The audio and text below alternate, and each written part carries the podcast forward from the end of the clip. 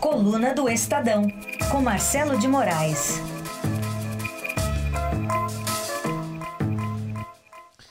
Começando mais uma semana, considerando a semana passada, hoje é oitava-feira, não é segunda-feira.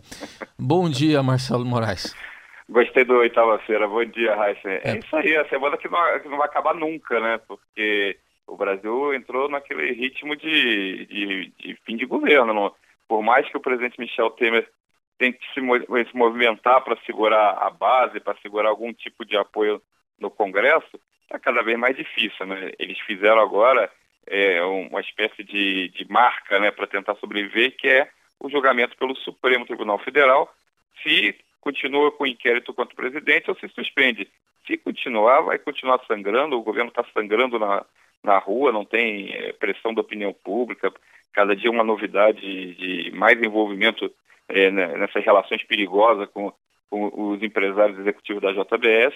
E quando você perde essa, essa, força política, quando você perde essa liderança política dentro do Congresso, é muito difícil, é praticamente impossível você seguir uma vida normal, né? Vai ficar todo dia com essa, com essa faca no pescoço ali, tendo que dar explicação. Ele mesmo hoje deu uma, uma nova entrevista falando para a Folha de São Paulo, falando que é, quem não vou renunciar quem quiser que me derrube. Quando entra nesse nível, Raíssa, perdeu tudo, né? Ficou difícil de você. Se você está tendo que mandar as pessoas te derrubarem, é porque você sabe que a situação está muito complicada, né? É verdade. Me chama a atenção, inclusive, do, P, do PSDB e do DEM, a gente não viu aquelas declarações de apoio incondicional, não, né? Então, Pelo isso... contrário, né, Raíssa? É. Acho que você está vendo muita gente se esquivando, sendo de ladinho.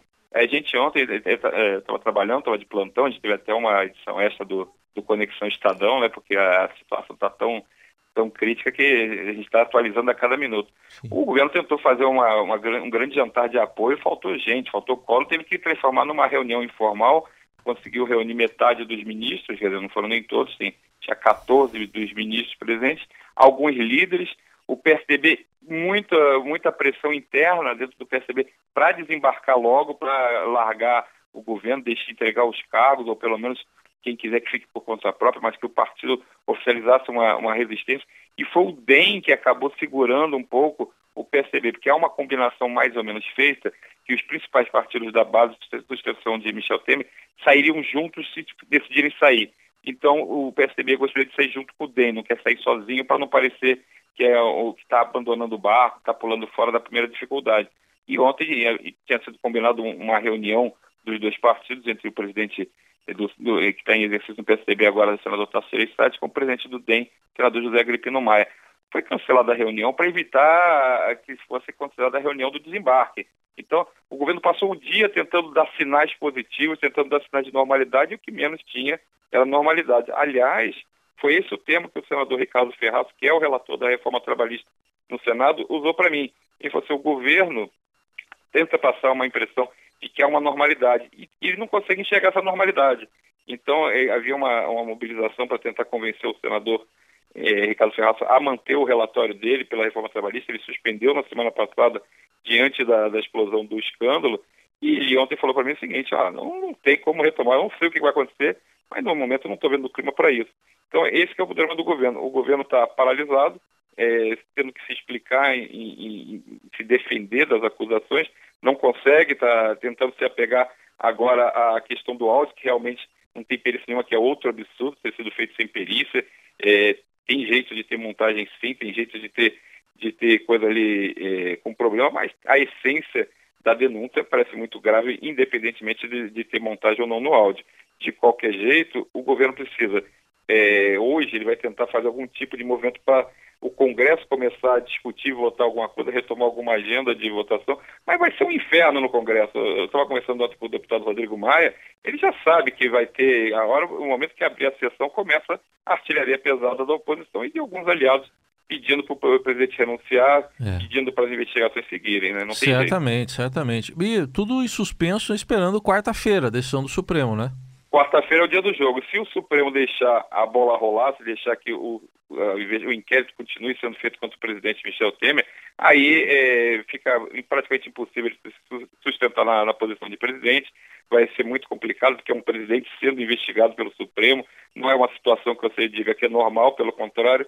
E aí o próprio dá, dá o pretexto que os aliados estão querendo para desembarcar, fica mais fácil. O que interessa agora, Raíssa, é que os aliados já estão procurando a solução pós-Temer. Já tem muita conversa no PSDB, muita conversa no DEM, muita conversa no PMDB sobre quem seria o candidato no caso de Temer sair, porque teria uma eleição indireta. Porque, vamos lembrar, ele, o Temer mesmo não renunciando, ele pode sair na cassação da chapa Dilma Temer no dia 6 de junho para o TSE. É. Então tem até um, um, uma data que seria uma saída honrosa, né? ninguém derrubou, ele não precisou renunciar, o TSE o tirou por um crime eleitoral. E a partir daí você teria as articulações para a convocação da eleição indireta, e aí o sonho é livre, né? Todo mundo está na praça querendo sentar na cadeira do homem, né? Deve estar tá dormindo pouco o presidente, né?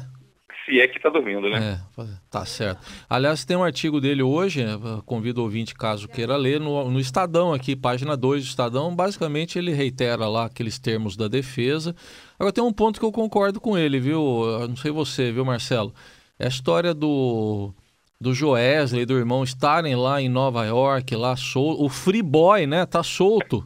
Como é, é um que pode escândalo. isso? É é um, isso é um escândalo, Rafa. É, é, o presidente, nesse sentido, está certíssimo. É, é, um, é um escândalo eles terem feito esse acordo, essa delação que não é nem premiada, essa é delação mega-sena. Porque o, o, o, sujeito roubou, fez o que quis, deitou e rolou na, na, na hora de, de fazer a, a, os malfeitos né, com a empresa dele. Aí com, combina lá, paga uma multa irrisória, que é uma multa irrisória que foi cobrada a ele, entrega a todo mundo, alguns com prova, alguns sem prova, faz lá um, um estrago, que não tô nenhum, acho nenhum problema que ele faça o estrago. Agora, tem que pagar, puxar a cadeia, né? Não, não tem menor sentido que ele ganhe uma, uma, uma, uma, uma carta de liberdade nos Estados Unidos, que ele fique curtindo a vida agora com os bilhões que ele lucrou fazendo mal feitos, e fica o país pegando fogo aqui e ele lá curtindo na Times Square, né? Curtindo ali, passeando, frequentando é, é, sex shops, né? Como a gente soube, então, assim, é um negócio que não tem o menor cabimento. Essa delação vai ser questionada, essa, não o conteúdo dela, vai ser conteúdo, o acordo que foi fechado para que tivesse esse, esse, esse acordão de pai para filho que foi fechado com, com os irmãos Batista. Não tem a menor condição de eles não pagarem alguma coisa, eles não terem que prestar alguma satisfação à sociedade Sim. aqui no Brasil. Se não tiver isso, é, é um novo escândalo e está sendo muito questionado porque quem autorizou esse tipo de acordo? Quando os acordos foram fechados na Odebrecht, eles foram fechados pelo Ministério Público. Esse acordo foi fechado lá no Supremo e com a Procuradoria-Geral da República. No Ministério Público, vamos lembrar, Marcelo Odebrecht ficou preso muito tempo até fechar o, o, o acordo e continua é, respondendo, tendo pena para é. cumprir. E outros casos, assim, todas as delações que foram, você pode até questionar o, o, tamanho da pena que foi dada, mas a todos foi dada algum Sim. tipo de pena. O, o irmão Batista não tem pena nenhuma. É isso aí. E não tem pena da gente também, né? Não, não. O sex shop é a menor das sacanagens. É a menor das sacanagens. Até é amanhã, hein, Marcelo? Até amanhã. Um abraço para todo mundo.